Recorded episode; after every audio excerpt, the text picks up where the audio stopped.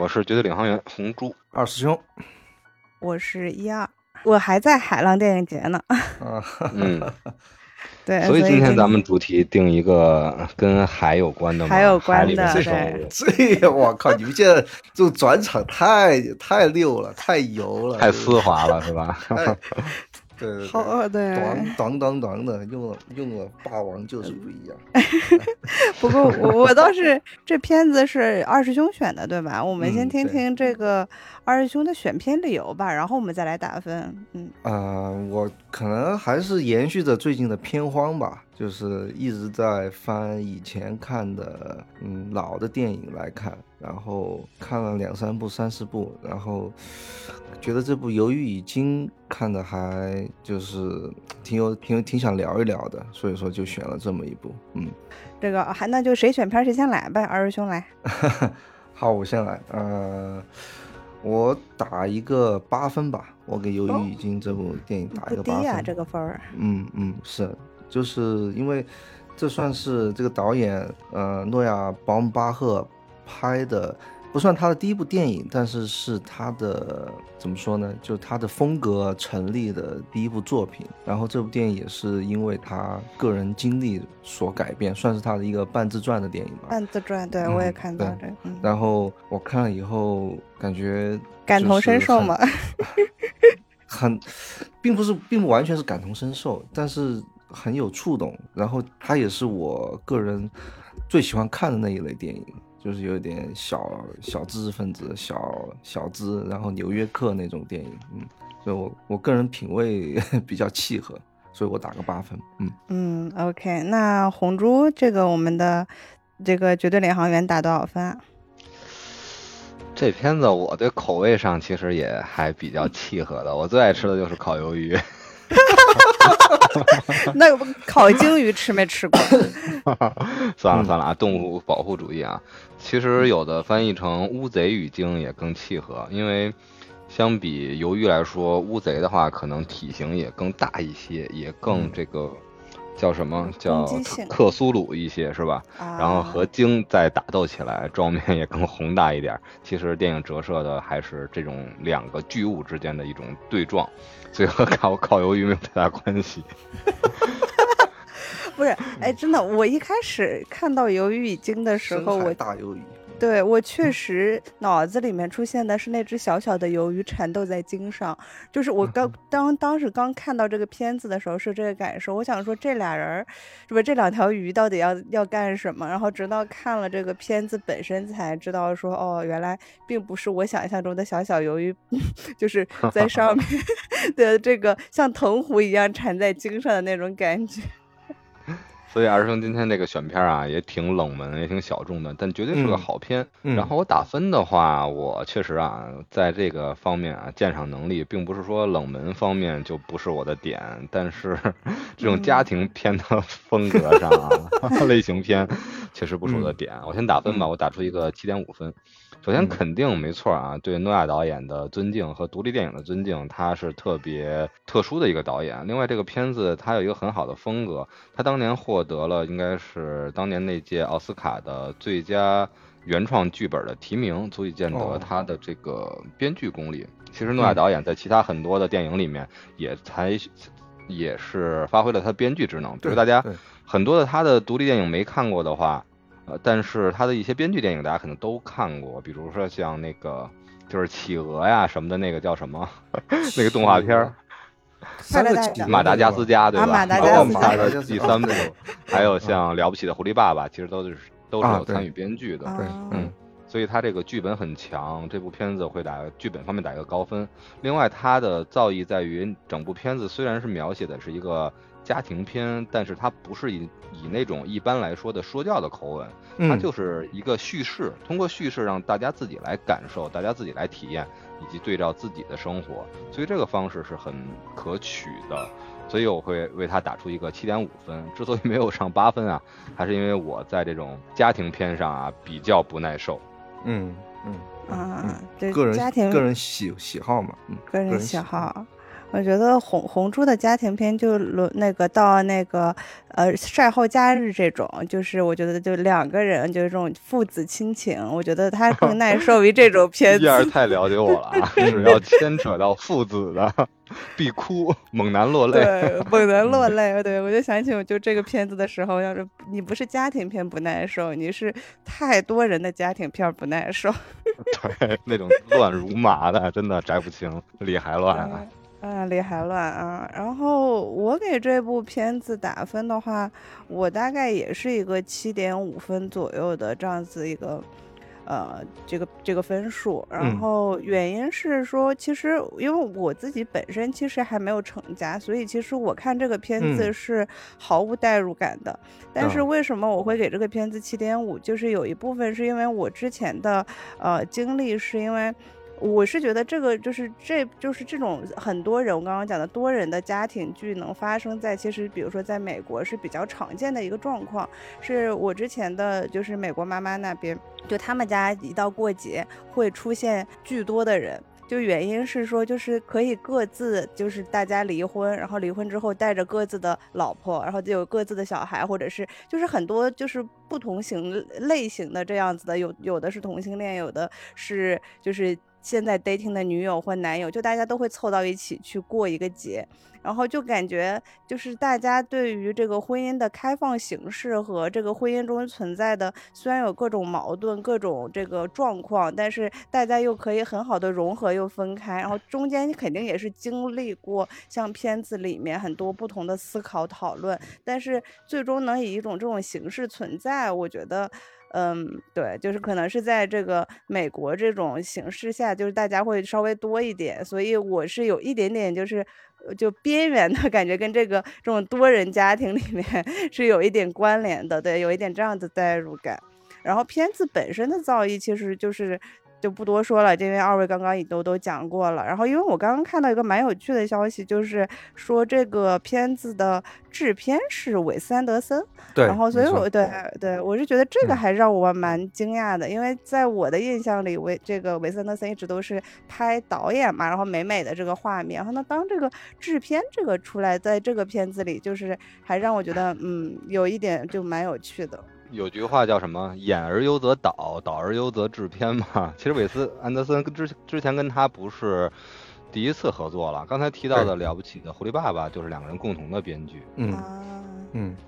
其实因为因为说来很很个人了哈，就是因为呃这个导演诺亚·保姆巴赫是我的私人的一个怎么说呢私藏吧，就 呃我我不短的。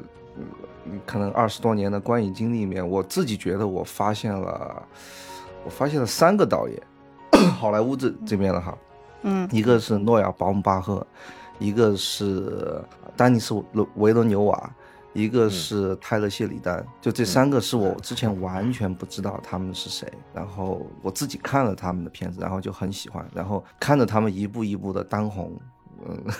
这种感觉其实还是对自己的怎么说那一点很很很很装逼的品味是一个是一个肯定吧。就是 邦巴赫算可以，这这三个人的话在中生代都都是不错的，而且自己类型片方面都可以。但他他们其实差别很大，就是邦巴赫他是他算是一个文艺片导演，而且是那种独立电影的。然后维恩维恩纽瓦算是大嗨片了，就跟诺诺兰那种啊，就就就。就他越越来越科幻片啊，西部片啊，越来越是那种不好说了。就他的那个钱越来越在他周围聚拢了，那个就就就不太好说了。嗯嗯，泰勒谢里丹，谢里丹他算是就是他算是下一代的那个呃，就潜力股。不不不是，他是下一代那种老无所依的那个原著作者叫。康米克麦麦卡锡，就是他是那种原来那个康米克麦卡锡的那个西部风格的一个延续，就是那种有点反西部，又有点那种就是丛林丛林法则那种。他拍的呃《边境三部曲》，还有他拍的《黄石》，就我第一次看《边境三部曲》，我就被镇住了。以后我们有有机会一定要看那个，再聊一聊，要聊一聊那个《边境杀手》。嗯，边境西部牛仔。对我们聊回来那个。鲍姆巴赫哈，就我为什么这部片子当时他才三十六岁，拍出这部片子的时候，对对对，但我嗯。我其实看他第一部片子其实不是《鱿鱼语境》，我啊看他第一部片子的时候是我是不知道他的，我看第一部片子是韦斯安德森的《水中生活》，就是因为我很喜欢，呃，《迷失东京》里面的 Bill Murray 嘛，Bill Murray 又啊。是那个韦斯安德森的御用演员，他拍的他拍的，我看他第一部拍的就是《水中生活》，就讲的是他演了一个。呃，海洋的探险家，然后他的一个好友被鲨鱼给吃掉了，然后他去追杀这个鲨鱼的故事，整个那个 片子非常的好玩。然后我我一开始看我看我就从那个那个时候开始就喜欢上韦斯安德森了，直到后来老人与海了。对，啊 直到最后，我现在这个法兰西特派没有看完了，就有点、嗯有点固定了。说实话，有点固定了。说回来，他哈，就我、我后来我才知道，编剧是诺亚·鲍姆巴赫。然后我看了，嗯然后我我又把韦斯安德森的片子列出来，哦，我看《狐狸爸爸》也是他编剧的，啊、我就知道他们两个是非常非常要好的朋友。实际上他们在私下也是非常非常好要好的朋友。然后没错，就是保姆巴赫这个导演很有意思，就是很多人把他就是说成是就是呃两千年以后的伍迪·艾伦，就他拍的 拍的片子都有点嗯家庭、这个评价好高呀啊就是。然后有点那种小资，有点知识分子那种，但其实我觉得他更像是侯孝贤。就我他这一部这一部呃《鱿鱼语经》特别特别像那个侯孝贤的《风归来的人》。就侯孝贤拍了《风归来的人》以后，他的那个基调基本上就定下来了。我觉得保姆巴赫也是，虽然他最近拍了那个《白噪音》哈，《白噪音》就有点打破那个、那个味道，但是他之前拍的像啊《鱿鱼语经》，像年轻时候，像啊、弗呃弗兰西斯哈，就他其实最有名的那一部，就是致致敬那个新浪潮的那一部，嗯。还有他的那个上一部很很很出圈的、很火的《婚姻生活》，婚姻婚姻姻生活对婚姻故事，都是婚姻故事都是这种，，嗯嗯，而且 他因为《鱿鱼语经》这部片子很有意思，我我我补一点题外话哈，他嗯拍他拍那个另外一部那个也是家庭片，叫《麦罗维茨的生活》，就讲一个麦罗维茨的故事。哦，麦罗维茨的故事，就里面主演不是达斯汀霍夫曼嘛？他对，他其实一开始达斯汀霍夫曼是根本不认识，就是诺亚鲍姆巴赫的，就完全不知道这个导演是谁。你你像嗯达斯汀霍夫曼这种，跟阿尔帕西诺这种一样的，就是传奇的这种演这种嗯演员。然后他达斯汀霍夫曼的儿子那个也是一个演员，他推荐自己的爸爸说：“你看一下《鱿鱼与鲸》。”然然后嗯达斯汀霍夫曼就把《鱿鱼与鲸》拿出来看一下，哦，这个电影。这个导演还不错，那 OK，我愿意和他合作，拍了那个麦洛维茨的故故事。嗯，看来都是拿作品说话啊。这个导演他是独立导演嘛，然后作品也都是独立作品，所以很多人会拿他作为年轻的这个伍迪·艾伦来比喻。另他外，他其实他其实，呃，我插一句啊，他其实和很多人其实都有很可以有很有意思的比较，比如他跟 PTA，P、嗯 P 嗯 PTA 也是年轻啊的时候，就是那种他跟 PTA 我觉得有一点都特特别共情，长得都特别帅。更喜欢，但我更喜欢特别帅 PTA。。嗯 PTA 年轻的时候也是特别特别的帅。那个诺亚·保姆巴赫他在拍这个《鱿鱼语境》的时候，我看了一下他的那个幕后花絮，也是一个嗯很，我我觉得他应该是犹太人，应该是个犹太裔。然后那是一个很典型的一个很帅的一个文艺青年的样子。嗯，就刚才说到伍迪·艾伦那么高产啊，有了联系到 PTA，但是相对于那面的独立电影的高产，其实咱们的诺亚导演，我了解应该是一共七部长片。嗯，这七部里面，除了我比较喜欢的，应该是弗朗西斯哈，因为他和家庭生活好像没有太大关完系。全关系。另外六部嗯片子完全都是家庭片，所以真撞不到我的门里。对啊，对啊，所以说 他又有点像小金，对吧？感觉拍的都是同样一个故事，拍的都是嗯纽约，然后中产家庭啊、遇到的那些困境。困境。那聊到这儿的话，咱们听友可能都听迷了，一直没有进电影，聊了这么多 番外和这对对对对些大佬的联系。那这部嗯家庭片究竟讲的是什么？你们两个人谁是中产，谁是小资？给我们来引入一下，基本概括一下剧情吧。那嗯，其实这部电影很好概括，就是啊、爸爸妈妈、爸爸、对哥哥、弟弟，一一家 四口生活在纽约的一个知识分子家庭，然后爸爸跟妈妈都算是作家，都算是大学里面可能教书的，然后会自己创作一些作品，然后他们这个家庭走向了破裂的边缘，然后嗯。妈妈跟爸爸可能要离婚，就在讲这个整个离婚对于这个家，庭对于自己的小孩儿的影响，对但是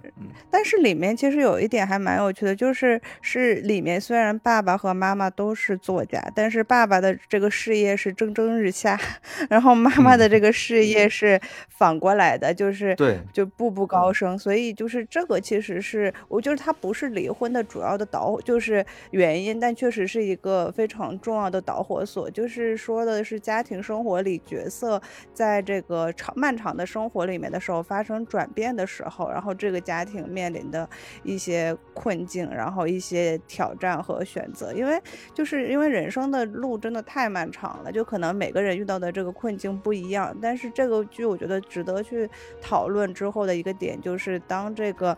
在原先就是男强女弱是一个比较，呃，就是大家都比较接受的这样的一个社会关系里面，然后突然间变得女强男弱之后，然后这个家庭会发生什么样的改变？其实，在很多现在就是国内拍的国产剧里面，反而有很多类似的情节，我觉得之后也可以再讨论一下。我怎么想到都是黄磊啊、海清啊 什么的这种家庭剧，对，什么阳光的快乐生活啊，是吧？我出现一个我觉得反转，这个嗯第一个第一个有意思的点，其实我倒没有觉得是女强男弱或者男强女弱这个，哎我我觉得第一个是他这个确实来自于那个导演鲍姆巴赫的一个真实的生活童年的一个回忆，他其实是拍自己的一个一个童年的记忆，就是自己的父母离婚这件事情。父母离婚，对，嗯然后嗯、呃就那个演员，就演爸爸那个演员，他不是留了个大胡子嘛？嗯就是真实真实生活中那个时候的那个鲍姆巴赫的父亲，就是留了那那一处大胡子。对这大胡子就很像犹嗯太人的胡子，所以你刚刚说就觉得他是犹太人，我就觉得看到这个胡子也是那种，因为犹犹太裔也是非常喜欢留着这种大胡子的感觉，嗯。对，然后呃，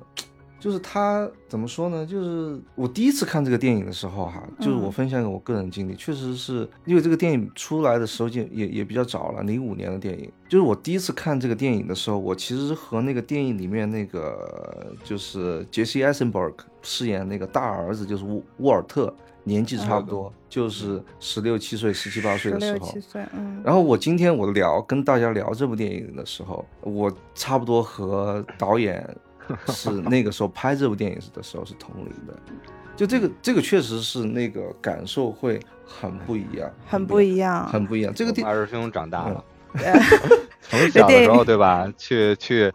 去 cover 一些平克·弗洛伊德的歌曲，变成而自己开始创作了。我对 它里面很多点其实是我我我相信红猪，呃，就是在我在我选这部片子之前，红猪其实内心有一点小小的抗拒，因为它一个是反映的现实，反映的现实。二一个，其实这个片子这个电影好就好在它拍出了很多尴尬，拍出了很多人的那个就摆在你面前，那个尴尬的东西，其实是不太好聊的，因为这个尴尬很真实，我们每个人其实是属于就自面到爆的面到是是自的爆的就四个字：面赤不雅。从头到尾一直都在面赤不雅。对，所以这这是今天会嗯自爆局嘛？会听到说就是这这不爆存在。我我觉得那个 其实其实现在我们可以很坦然的聊，比如说至少是哎我哈，我可以很坦嗯然的聊二十岁的那种，就确实是受父亲的影响很大，就跟这个片子里面那个沃尔特一样，他其实受自己嗯的父亲 Bernard 影响很大，就是对自己的父亲的崇拜是很深的。即使自己的父亲啊、怎么说呢？自己的作品或者自己在这个社会上并没有得得到一个相应的认可，但其实嗯，嗯、沃尔特反而更觉得父亲某种意义上更值得尊敬了，就走自己的路，嗯，对自己有所坚持。嗯我我是有点想问说，就是这个是男孩子都会对父亲有天然的崇拜感嘛？就是把父亲当做英雄，然后会看到就是不管这个父亲，就是因为我觉得作为女生来说，就是我对妈妈的那种信赖感、依赖感，或者是我觉得她某种程度上对我很深刻的一些就是人生的呃为人处事也好，或者是他的一些行为，会直接让我就是来有跟我我会跟他有很多相似的点去模仿也好，或者是去追追随也好，但是是就是男孩子会对父亲有这样子的点吗？两位？这可不一定。你看片子里面为什么要是双生子嘛？哥哥和弟弟，哥哥对父亲有一种崇拜，弟弟反而对母亲有一种妈妈天生的亲近对，都摆在你面前。其实这个放到现实里也是一半儿一半儿，不能说拿数据来概括人本身嘛。另外的话，其实弗洛伊德也告诉我们，弑父理论是天生存在的。我是 自曝的话，我是比较偏向妈妈那边的，然后啊对吧？嗯，对嗯对一些父权的话，天生有些反骨。哎，对这个对就但但很相反，就很奇怪的嗯是，我对嗯父亲非比较有反有反骨啊，可能因为嗯教育理念啊，或者这种啊家庭威严式的这种教育的观念，我并嗯不是很认同。但是我对我的儿子，哇塞，无限宠溺，反而就没有父 父与子之间那种隔阂了。我不知道是因为嗯自己的位置发生变化，从儿子变成了父亲，还是因嗯为可能虽然是现在人将近到中年。但是并没有到真正的一些面临很多考验的时候，将来会不会对子女的教育观念啊，上面对耐心的缺失啊、陪伴的减少啊等等这些问题的出现？所以说，现在我的总结来说也比较浅显。我不知道二师兄那边，二师兄情况跟我比较差不多，也是父与子的组合。现在，对你们俩这个完全父与子，我我喜欢这个电影，就其实是来自于，就是我现在特别喜欢看一些和现实离得比较近的近的这种嗯，比较写电影。对，就像我们嗯之前之前看呃《漫长的季节》这样的电嗯影，可能很多人可能喜欢《漫长的季节》，也是因为它在某种程度上反映了那个时候东北的一些比较真实的状况。但是呢，嗯这个真实其实对，其实我我回想起来，还是会有一些刻意和嗯、呃戏剧化，因为其实它的很多一个不不是，因为它很大的一个戏剧冲突来自于嗯、就丧子之痛，就是那个主人公他失去了自己儿子，但是现实嗯。中其实这种事情很少发生，就是你至至少是几率相对来都说是不要发生都不要发都生都不要发发生，但是但是像比如说离婚这种事情，算是一个家庭里面可能发生的最大的事情，就是而且是戏剧性比较强的事情。但是呢，像这个事情发生以后，他对他对于子女这个影响是很是很复杂的。就是我其实喜这个电影，嗯，刚刚红珠不是说就获得那个奥斯卡最佳呃最佳剧本的剧本最最佳剧本的提名嘛，确实是因为鲍姆巴赫这个剧本是创作了很久很久，它是精心打磨和雕琢的一个剧本，里面有很多就台词，我以前看的时候不会觉得有那么深的感受，但我现在看的时候，哎，我太懂那个什么意思了，就是就比如说那个父亲首先就一开始坐下来，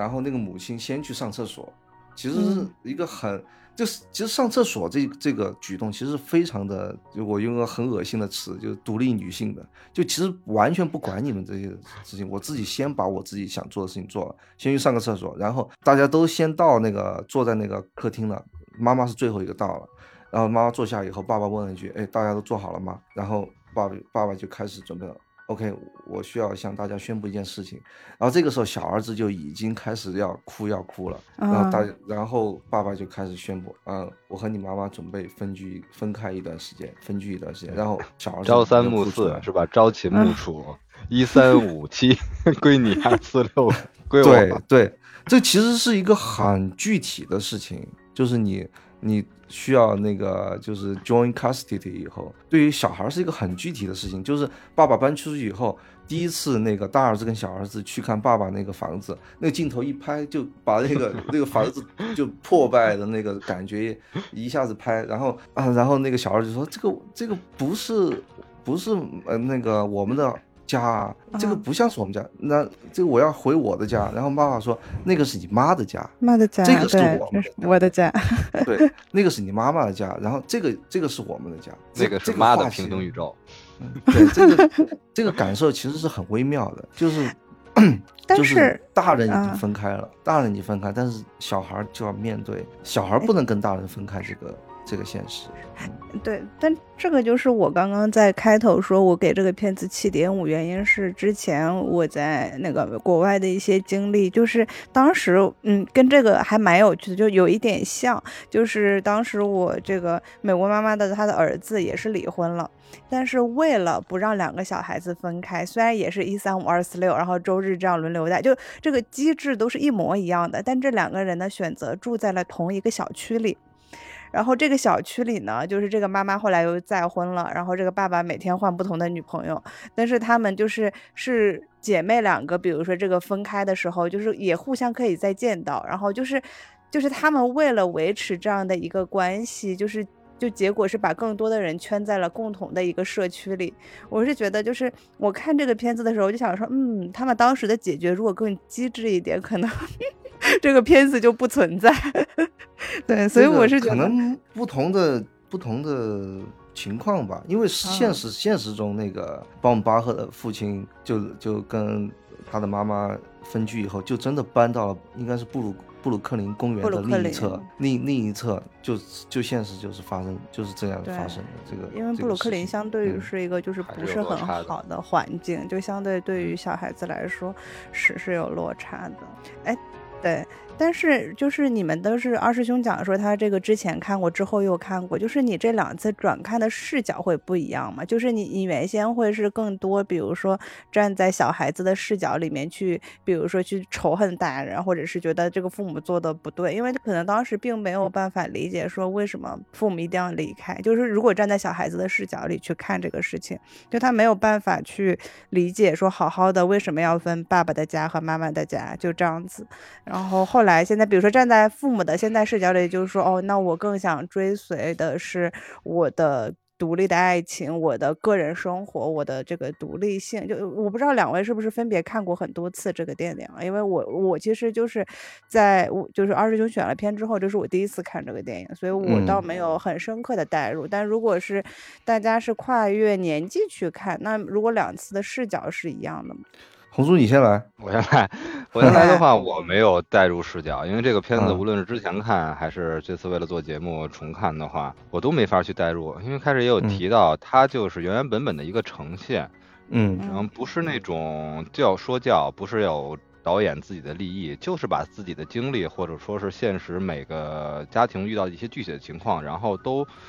展现到大家面前。四个角色没有谁是带着光环的，没有谁是完全嗯对的，同时也没有嗯谁是完全错的，所以很难让一个人从观众的角度来去代入。那么另外具体的话来说的话，我也尝试着理解里面的一些家庭成员嗯的一些做法的感受。嗯并不是很完整。我会每个人的身上我都会有有一些感受，刚才有提到的，比如说像是对自己爱情的追求，比如说嗯像是对父母的选择，比如对自己成长的一些变化，都有一些零散的点，但整体上是难以代入和沉浸的。嗯，其实我第一次看这个电影的时候，就像我说的，我其实很小，嗯我是带着很强的主观性去看的，就就啊类似于就是呃贴标签嘛，就是谁是好人，啊谁是坏人。坏人。我看了以后，我就看基本上属于除了那个小儿子 Frank 以外，三都是个坏人三个角色都有很大的那种问题在，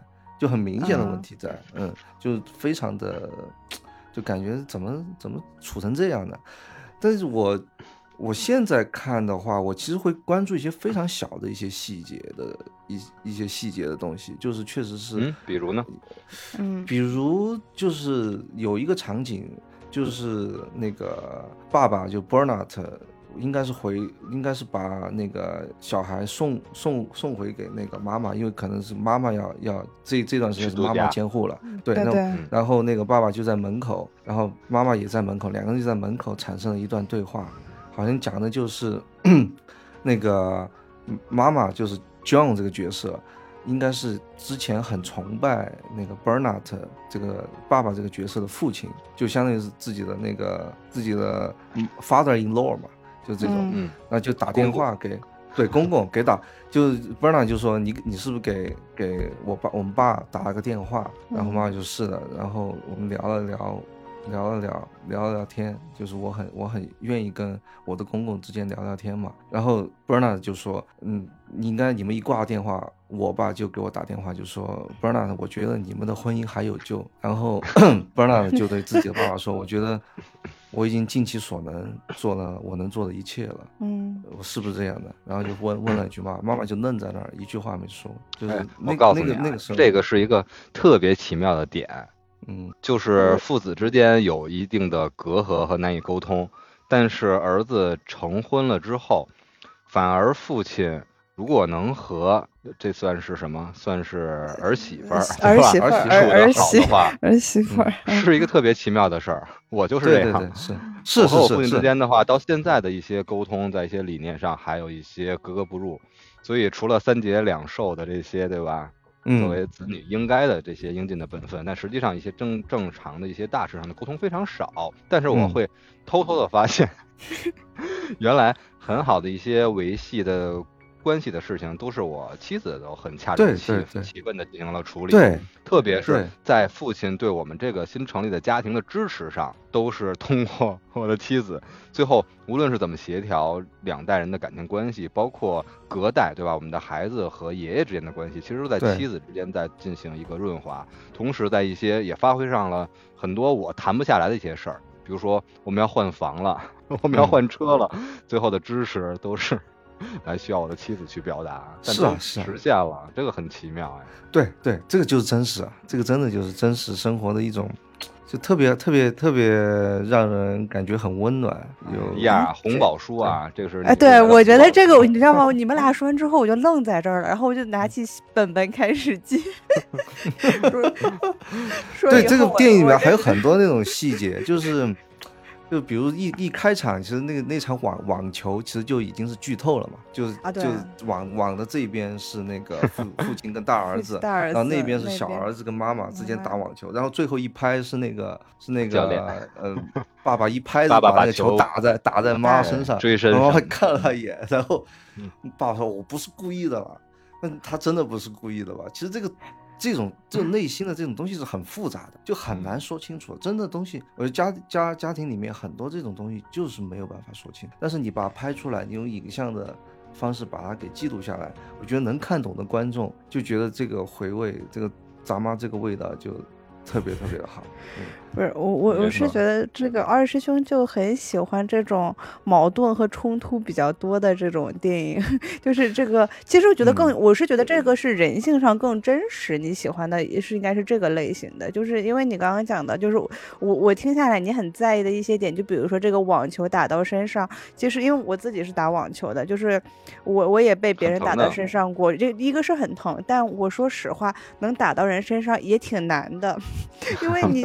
就是他这个是身不由己，就是你并不是说就是你指哪儿打哪儿，这个不是一个说我指着说我我这个这个大家都是那个费德勒都是纳达尔说哪儿打哪儿，就是不是这样子的，所以他这一网嗯。球拍这个就打下去的时候，他说他不是故意的，其实其实他妻子也知道他不是故意的，但是身上的疼痛就是让他表现出他很生气、很急躁，就是这个东西，就是刚刚你说的这个矛盾点，在这一个网球拍上，就是一个球上面就表现的非常淋漓尽致。二师兄发现的这个点特别妙，因为很多电影的技巧在于它并不是为了表达人物关系，然后就是对人物进行刻画，它往往是要把这个提炼出来进行物化。而刚才提到的，嗯，观察到这个网球比赛其实就物化了整个的家庭关系。然后另外，其实我真正想讲的就是嗯打网球这个。你一般打的肯定是单打，单打其实打到人身上是很难的，因为人的移动会很灵活，结合网球的啊场地。你在后场，一般单打都会在后场嘛，更难打到人的身上。但是他们打的可是双打，妈妈和爸爸都是前场，都是往前。这个时候，如果要想打到对方身上是比较容易的，同时力量也是巨大的。所以说，爸爸的心里啊，一方面有一些发泄，另外一方面，你看他打完之后看儿子的眼神，对吧？两个人是啊这个是啊而且搭档、小默契而且。之前我觉得还还有另外，我记得有另外一场戏，就是那个爸爸跟那个网球教练在那在那掰扯，就是那个反手 究竟应该怎么打是比较比较好的。结果两个人真的练了一下，最后父亲很狼狈的，相当于是就是就输掉了这个这个小的一个这个争端。其实这个也是一个隐喻嘛，因为我们知道后面那个网球教练跟妈妈之间的这个后爹这个关系。主，要是两个人在嗯认可的网球明星上就不一样。这个如果两个男生谈话的话，对吧？一个人说喜欢科比，一个人说喜欢艾弗森，那完全就是死敌了。一个人喜欢皇马，一个人喜欢巴萨，那就不可同日啊而语。，这个对，对两个人的话，一个是单手的反手，一个是双手的反手，那也是完全的两个不同的风格后打打法。在爸爸的眼中，那个网球教练就是他用一个单词来来形容他，就叫 Philistine。就我、我嗯看这个电影以后，我把这个单词记得牢牢的，就 Philistine。Philistine 就是和费德勒有关系吗？就 Philistine 这个这个词就非常的知识分子化，就一般嗯就很文绉绉的一个词，就用这个词的人一般就是有点酸的那种那种状态。就去评价另外一个人，如果说他是 Philistine，他是一个怎么说呢？翻译过来就是门外汉，庸俗的，就我门外汉嘛。对我觉得是附庸嗯。风雅，对这个词比较准确，就就是他就是这个，嗯，对。就嗯，这个这这这个爸爸这个这个形象，其实我我后来是很喜欢的，因为我又又聊到这个电影一些幕后的一些一些东西哈，就是嗯，导演是这个本子是很早他就写出来了，然后第一个确定了这个演这个色角色的是妈妈这个角色，就是那个 Laura Linney。Laura Linney 也是一个我很喜欢的一个好莱坞女演员，我对她有一个个人的评价，她是一个小号的梅姨，小号的梅尔、啊梅尔利斯特里普斯特里普，她其哦。对她其实是一个非常厉害的一个好莱坞的女演员，就演的片子都是都是都是特小姨梅小姨，小小梅姨，对小梅姨，那个是大姨。然后，然后他那个我记得一次采访，就是那个 Laura Linney 就说，因为他跟那个呃导演保恩巴赫其实是私交非常好的朋友，就嗯导演其实很很容易就就因为那个时候 Laura Linney 已经比较当红了嘛，算是一个明星女明星了。导演其实那个时候，呃，保恩巴赫还是一个小咖，他其实很容易就把这个本子直接给 Laura Linney 看，就你你看你愿不愿意演我写的这个本子，其实是没有问题的，因为这大家都是朋友。但是呢，保恩巴赫很讲究游戏规则的，把这个本子给了 Laura Linney 的经纪人，是由 Laura Linney 的经纪人给了 Laura Linney，就这个过程很讲礼仪，很讲礼貌。我我特别喜欢这个细节。然后 Laura Linney 看了这个本子以后，哎哇，我我我太喜欢这个这个剧本了，就没问题。Laura Linney 也说，感觉这个小伙子很懂礼数啊。对，然后很风雅，没有对很周导风周导，对，然后后来这个，嗯、我记得第二个确定的演员是，我不记我不记得是 Jason Iceberg 还是那个小儿子 Frank。小儿子 Frank 是那个保姆巴赫的一个好朋友的儿子，就他们嗯选了一众小演员，然后后来看了这个叫欧文的这个小孩儿。就就觉得好哦，啊，这个你你你的儿子愿不愿意过来演？然后欧文就就过来试镜了，然后就觉得 OK 没问题。然后 J.C. Eisenberg 在那个时候其实也是一个初出茅庐的一个新人的一个我先插一嘴年轻演员。哎你插你说，这小儿子试镜的时候有没有怎么着？我车还炸 炸街呢。我这边你们听不到 听不到布谷鸟的声音吗？我我好像刚刚好像听了一听到一耳假装我在阿那亚，我这边不是我们安那亚能听到海浪声，不是布谷鸟。我这边大街的这车真烦啊！主要是安那亚的话，我觉得真的挺奇妙的话，嗯，最后咱们选择的是伊尔和米奈良去吧，然后还是比较符合符合阿那亚的这个调性。嗯，如果是我和二师兄去的话，完全跟你们的选片、看片、沙龙参与的程度，你放心，一步都不 都不会一样。我估计我们就喝大发了，完全录不了音，录录不了音了。嗯，不是酒精计划喝着呀，边喝边看，你们直接就嗨起来。说回来啊，刚才说这小儿子试镜的话，我觉得这个小儿子的演出，我觉得是比较让我震惊的啊。哎对其实完全没有那些负担啊，表现的一些嗯不能说怪癖吧，其实也是生活成长中的一些经历啊。对啊对啊就遭受的家庭的变化之变故之后，我觉得演的其实特别好。我没有想到他是一个素人，在听完二兄介绍之后，对对，他其实算是一个半素人，然后他在那个影片里面那个表现哈，就确实也把我给惊到了，就就就他既有一种控制，又有一种就是就是一个小孩儿小孩儿的一个天生的一种懵懂的一个一个状态，就就展现在那个那个电影里面。他不不不仅仅是他做那些那些就是出格的事情哈，他就是比如他比如说他对着镜子说 “Don't Frank”。don't，还有他 他喝他喝喝啤酒那个那个那个状态，哎，这这太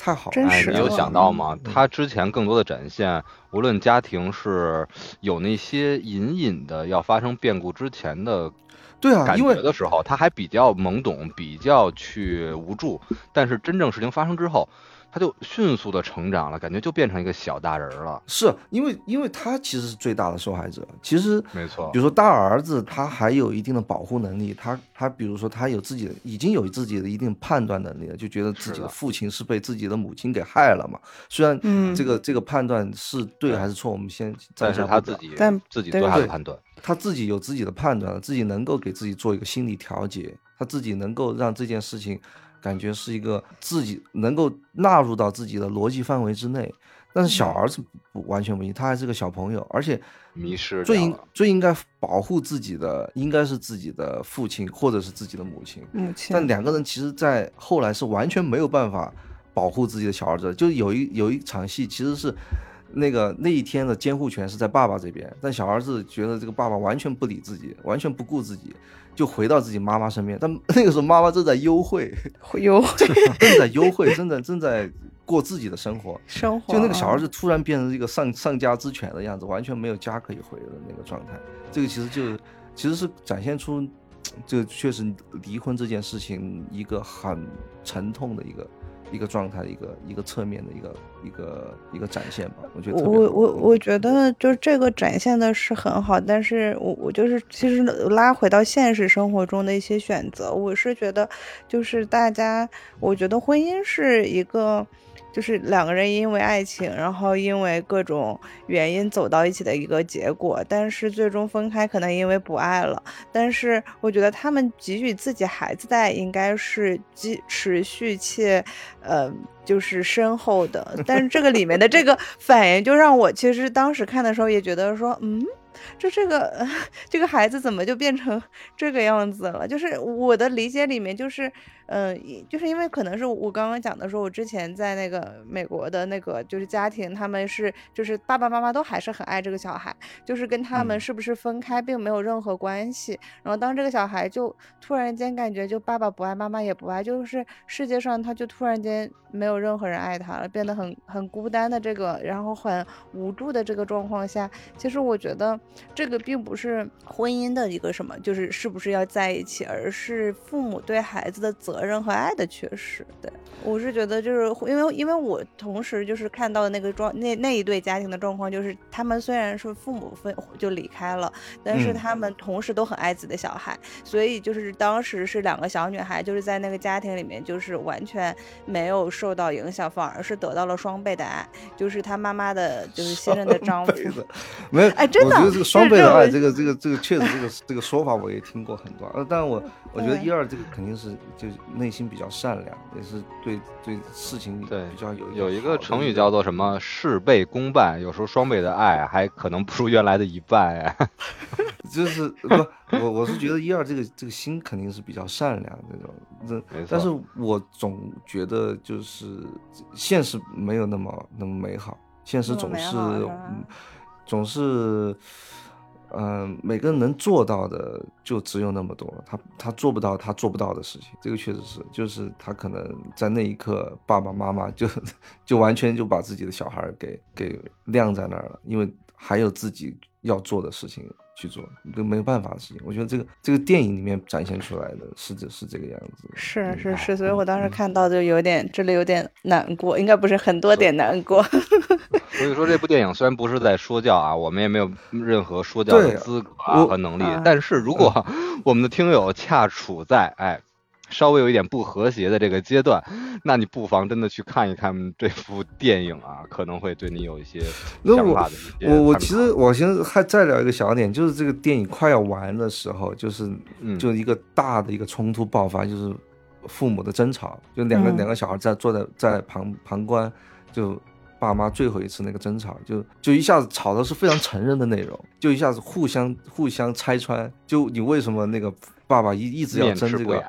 对，嗯。一一直要争这个共同抚养权，好像是感觉是对自己的 对小孩儿关爱，那其实是爸爸没有钱没有钱付付完全的抚养费，所以说要争、嗯。争这个。我觉得这一点其实暴露在那个真是两个小孩前，嗯至少是在我的我的理解里面，如果我带入角色，我如果是小儿子或大儿子一个角色，我听到这一幕，我其实是感觉是一个很大的震动，就是就进一下子就感觉进入一个成人世界里面。就成人世界里面，这个经济问题是一个大问题。我我进入我进入成人世界里面，我突然觉得感觉到，其实大家聊那么多，说那么多有的没的，很多百分之八十的问题，其实还是跟经济经济问题有关。如果经济问题一旦出问题，很多问题还是会暴露。就那小孩子，但是我觉得小孩子不应该更过早的接触经济问题，就像不应该过早的知道知道圣诞老人是假的一样，就是你你尽尽量让他晚的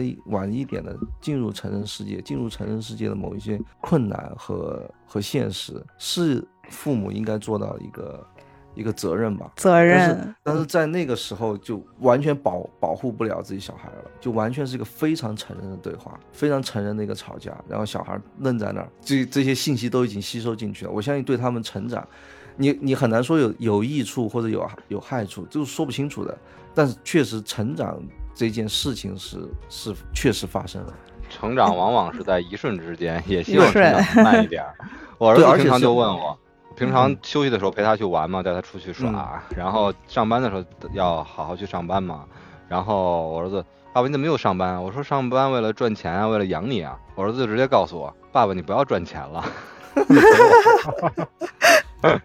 完全没有这个概念，对然后然后这个这个影片又有一个双连击，就是在这一段争吵过后，我记得那个嗯猫一下子跑出去了。那个猫跑出去以后就，那个爸爸一下子冲出去追那个猫，跟大儿子也冲出去，然后他们在在那个车下去想要去抓这只猫，然后那个镜头有一个很短暂的一个停留，就是那个爸爸那个狼狈的样子，爸爸正在抓那个那只猫，然后他突然反应过来自己这个样子很狼狈，然后他突然反应过来自己的大儿子也在看着他，然后他他那个镜头一下子一下子那个眼神换了一个眼神，然后镜头又突然甩到大儿子也两个人同时趴在那个车下面嘛，大儿子看到那个父亲那一下，那有一个两三秒钟的一个镜头的切换，这个镜头的切换其实很敏感，就是没错，那一刻其实大儿子看穿爸爸了，就看穿爸爸其实还是有点努着那个有劲儿，有点努着那个劲儿，有点狼狈那个那个状态。这个片子它整体的拍摄都是手持摄影机嘛，十八毫米胶片，整体带给人的感觉，一个就是特别写实、特别真实，就像走入你的家里一样；另外一个，它带给人的感觉就是，就会让你这种狼狈无所藏。无对没有地方藏，所以说，就是遁刚才刚才聊到那个最后一个选角的确认，其实就是爸爸这个角色。其实 他们很长时间在等这个爸爸合适的角色出现，就很他他导演他把这个本子给了很多男演员看，很多演员都不愿意演这个爸爸这个角色，因为太过狼狈了。因为这个角色从头到尾都没有一个自我觉醒的一个状态，就很多嗯角角色，不管是主角还是反派还是配角，他总有一个啊，我怎么这个样子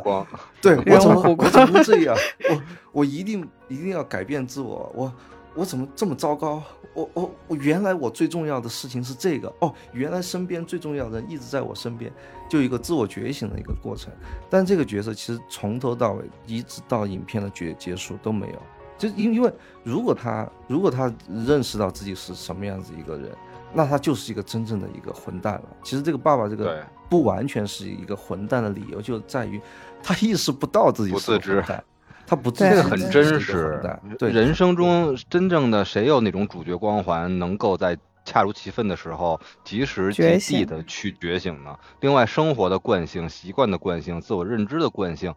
又难以让你去觉醒，难以去改变。对，嗯，但是这个我是觉得还蛮有趣的一个点，就是，就是这个人是一个是一个作家，然后他读了很多书，然后 但是，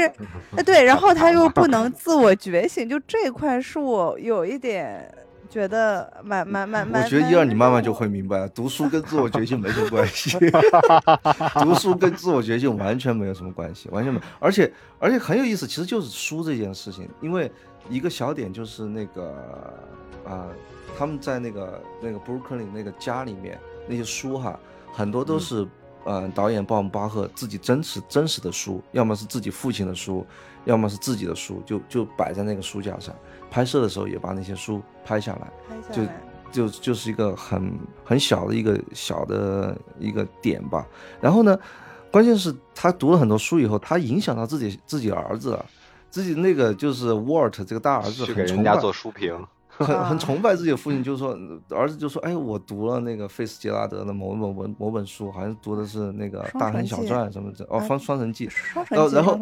然后那个爸爸就说：“哎，你读的是他二流作品，他一流作品是这个、这个、这个，你应该读这个。对对对哦对然后小儿子就一下子又崇拜自己的爸爸，然后去那个课堂上也是给别人去炫耀，就说啊，那个他这个是喜欢他的女孩儿流作品，对，读了这本书。但是啊、我我知道这个作品，你其实应该读读他更好的作品，比如说什么什么，一下子就把那个女孩给唬住了。嗯，那 这这以个其实是书评去非常传书评。这个其实是非常非常真实的一个一个状态。其实很多很多小年轻都有这个状态，就是完全不知道自己在说什么，只是喜欢拽一些大词儿，拽一些自己觉得很很很高的、很很牛的一些东西去武装自己嘛，去把自己的个头给冲大嘛。就他唱这这首歌也是。他唱那个 Pink Floyd 的这个这个平克 You 弗洛伊德他一直说是他一直说是自己创造的，原创是自自己创原创的这个歌，但后来被拆穿以后，他其实也没有那么那么的脸红，只是说我真的觉得自己创造了，只是说他先创造出来，然后 然后我我其实就占了一个哎占了一个小的便宜，其实我也能够创造出来，只是被他给抢抢先了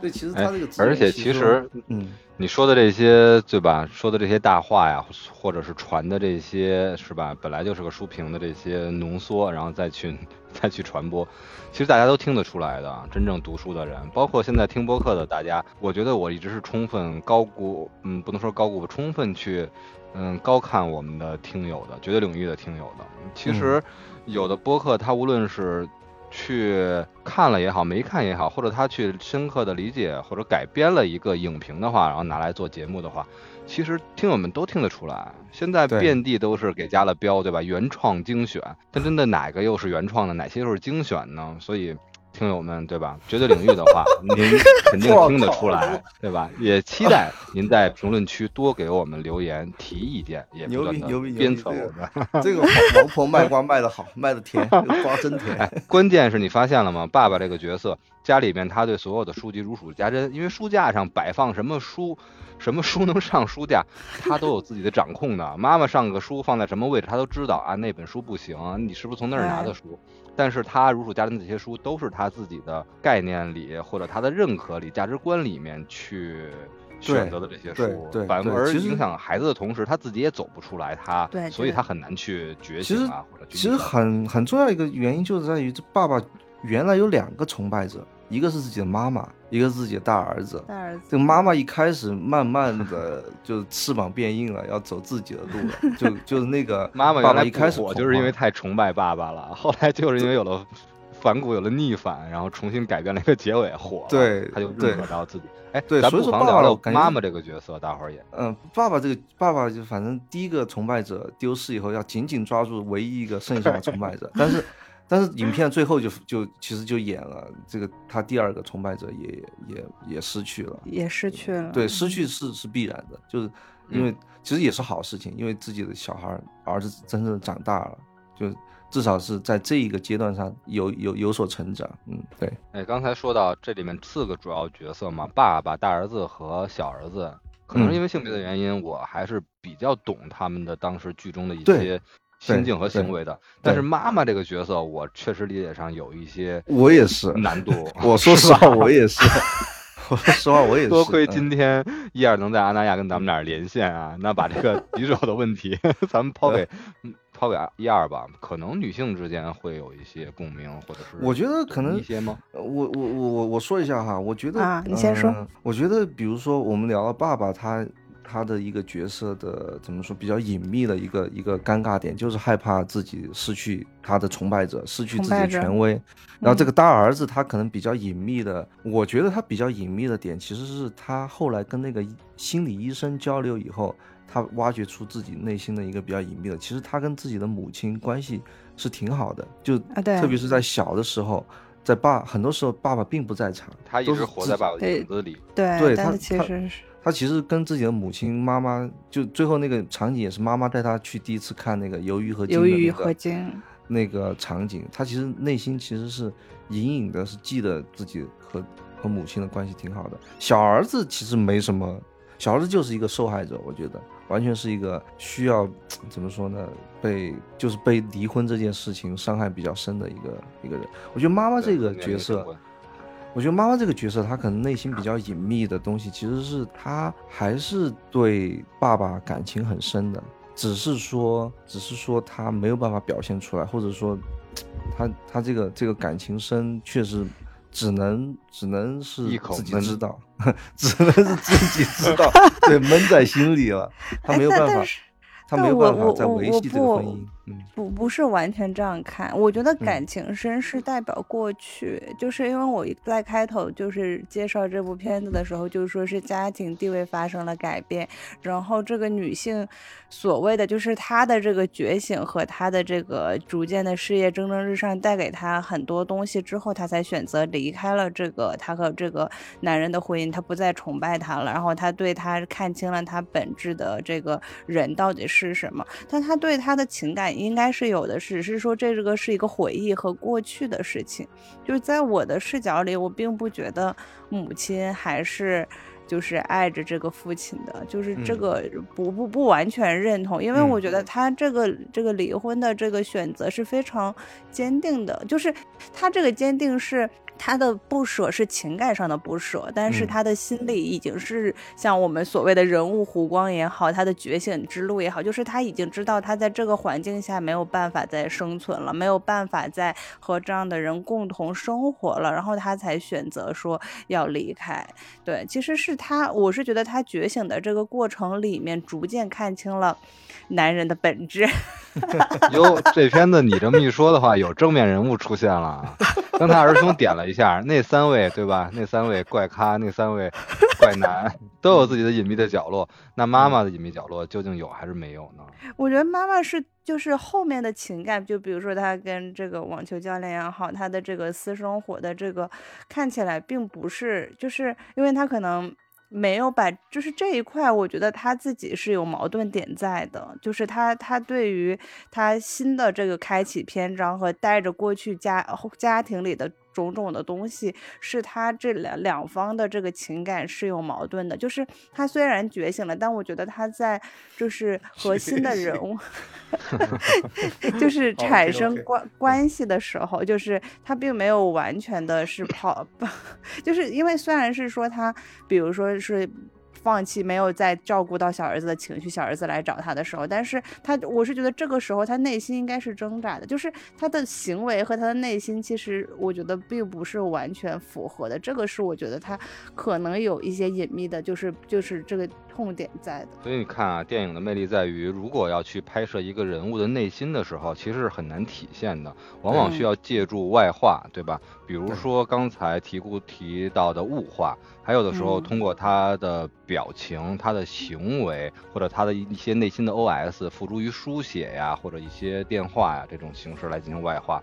但是我感觉妈妈的外化就可以表现出刚才一二提到的，他之前的我也可以认可外呃觉醒这个词，他的觉醒我觉得只 是限于 对嗯丈夫的控制，对吧？有一种摆脱，一种自己独立的这种认识。但是更多其实你可以通过电影里面另外一个外化，刚才我们有提到网球赛来来去外化家庭关系。其实妈妈你会发现，她不光是有是爱人也好，是情人也好，不光是只有网球教练，对吧？对还有还有有很多很多的嗯很多对很多很多不同的。这个其实就可以在于他想到要摆脱丈夫的控制，但是他真正自己想选择的一个爱情，那可能就代表他已经明确自己内身内心的所需要，但是他并没有找到自己那需唯一的那么一个人，所以他也嗯属于一个比较慌忙无措的一个状态。嗯，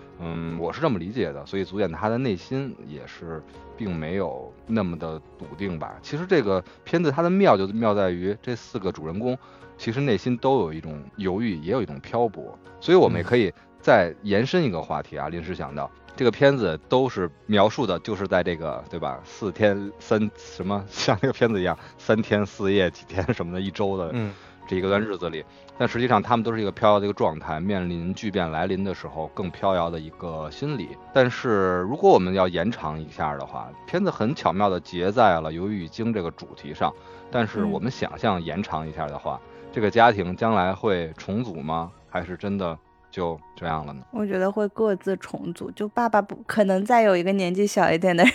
来崇拜啊，就是小女生也好，或者是我是哎觉得就是社会上就是以他去那个儿子学校的这个行为，其实还是会有人去对于这一类型的人产生崇拜，对，然后妈嗯。妈的在逐渐的，就是我们所谓的觉醒，或者是在她的情感的这个迷失里面，她逐渐会找到自己的一个方向。因为我是觉得，为什么这样讲，是因为我觉得他既然能从爸爸那里离开，然后逐渐的去认清，当然这个我是我我自我感觉了，但是所以我会觉得说，他在这个后续的过程里面，他是可以找到一个他的情感的方向和。和过去家庭之间的平衡，对这个是我我是觉得可以。但是两个小孩子在我的视角里面，他们都还在就是逐渐的成长。虽然过去对他们可能有很多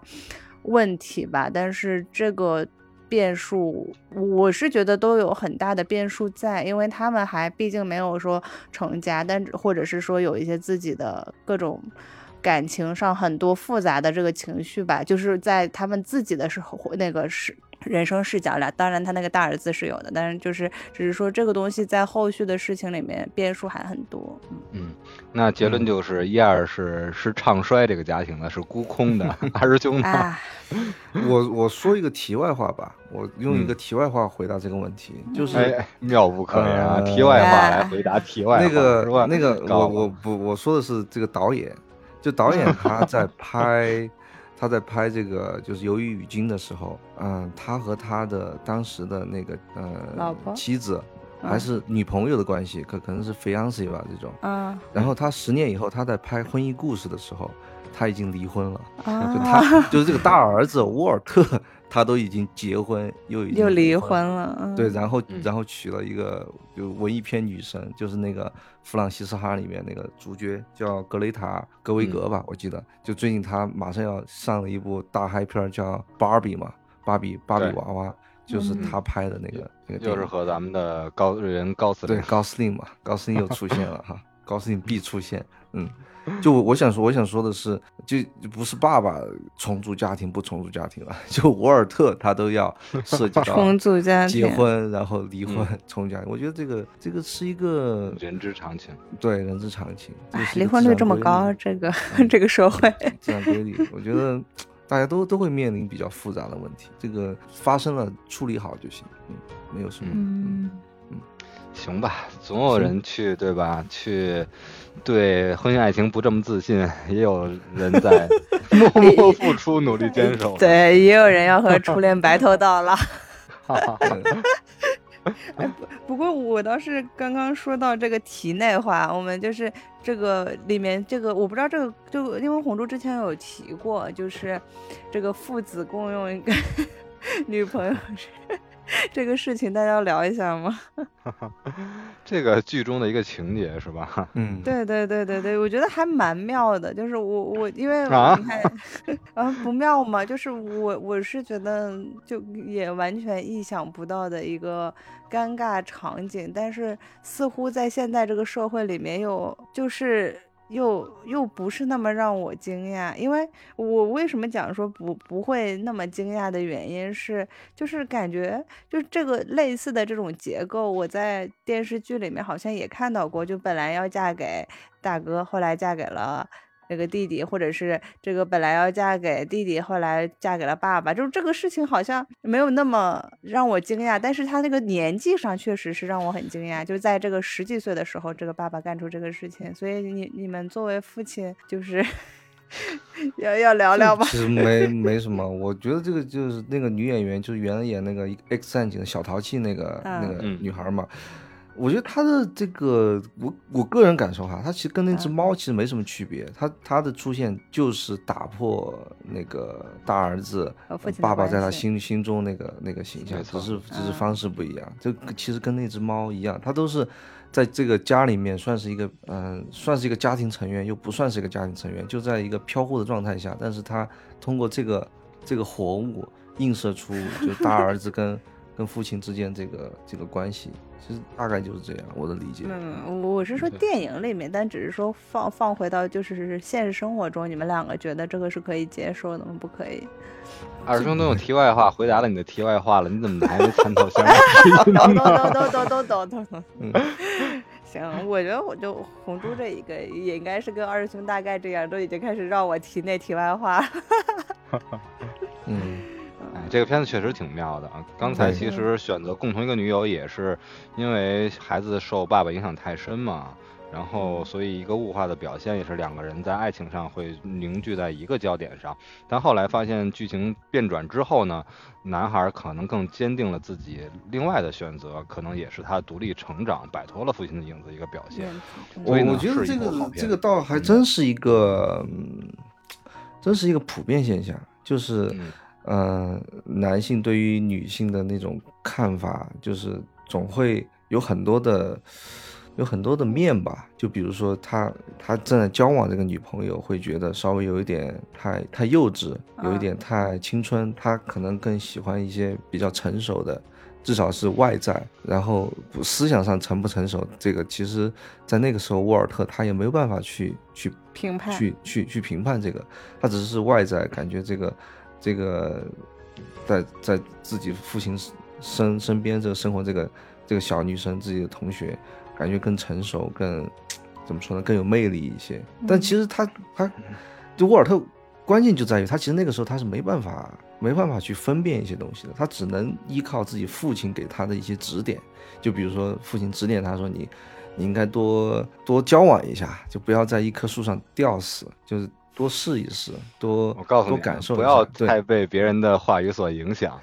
我上大学的时候听过一句嗯话，我就一直以为我这一生会遇到三个女人，因为那句话是这么说的：说一个男人 在婚姻面前一定会经历三个女孩，第一个是你特别爱的，第二个嗯是特别爱你的，但往往走进婚姻的是你。并不是那么爱的，对方也并不是那么爱你的，所以我一直会以为要经历这样这样三个人。我觉得，我觉得就是这个这个片子很多喜剧角色也很多不是叫喜剧角色，很多喜剧元素也是在这儿。就我记得一个场景，就是父亲跟跟大儿子在讨论女女女性，讨论女生，然后后后景就是在拍着那这两个女生在后边，感觉这个 跟个那个陈列物一样。闺蜜，就他其实嗯他们的这个对话其实很搞笑。其实我我看我我记得我是有会心一笑，就搞笑搞笑在他们两个都不懂，就不是说小儿大儿子不懂，爸爸也不太懂。爸爸自己的自己的个人的那个就是跟女性的那个交往跟生活也是一团糟糕，但是要指点自己大儿子，但这个确实又是现实，就是一个不懂的人去去指点一个更不懂的人，然后更不懂的人对着这个不懂的人相对好像懂一点，就这两个这个这个对话这个喜剧效果就出来了，这个很搞笑的，很搞笑，搞笑在这里，嗯，对。行吧，懂与不懂自己去，对吧？经历的时候评自己跟着感觉走嘛，爱情这个东西本来就是。嗯没有，我今天聊聊完了，我觉得这整个片子最终就是片子对我的启发和影响并不大，然后但是我觉得红珠和二师兄教会了我说如何要这个在家庭中跟公公相处，可以对，不光找个好老公，还找个好公公。呃好公公，哎，这很很幸运的事情，很幸运还的事情。还蛮还蛮妙的啊、嗯，好吧，嗯那今天这个就鱿鱼和金，然后我们就录到这里，嗯 OK，，OK，那那期待我们之后的节目。刚才提到了很多点，包括我们的是吧一二之前的和米娜酱组合的嗯《海浪日志》，到现在我也就告一段落了。之后我们嗯会尽量延续我们之前的一些组合呀，可能也会萌生新的组合，不嗯光是和迷影的角度。影片方面，我们会坚持我们专业的一些角度，同时和生活方面，我们也会有更多的链接。也期待大家喜欢我们的绝对领域二点零。如果你中意我们的话，记得加入我们的微信社群，就是 JDLYFM 绝对领域嗯欢迎电台加入的首字母。嗯好，一起去 去深潜一下啊！不光和红猪一起在沙滩上烤鱿鱼，也去潜入海底看一看更奇妙的海底巨物之间的争斗吧。就是这些 鱿鱼和鲸。OK，嗯好，嗯，就这样，嗯，拜拜。拜拜。晚安。